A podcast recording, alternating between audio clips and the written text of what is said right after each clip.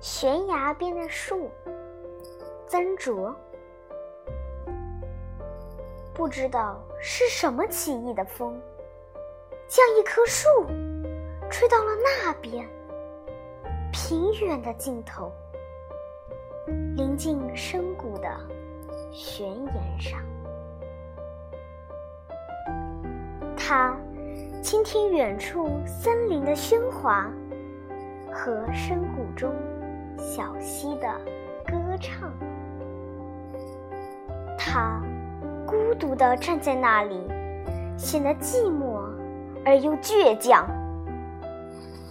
他的弯曲的身体留下了风的形状，他似乎即将倾跌进深谷里，却又像是要展翅飞翔。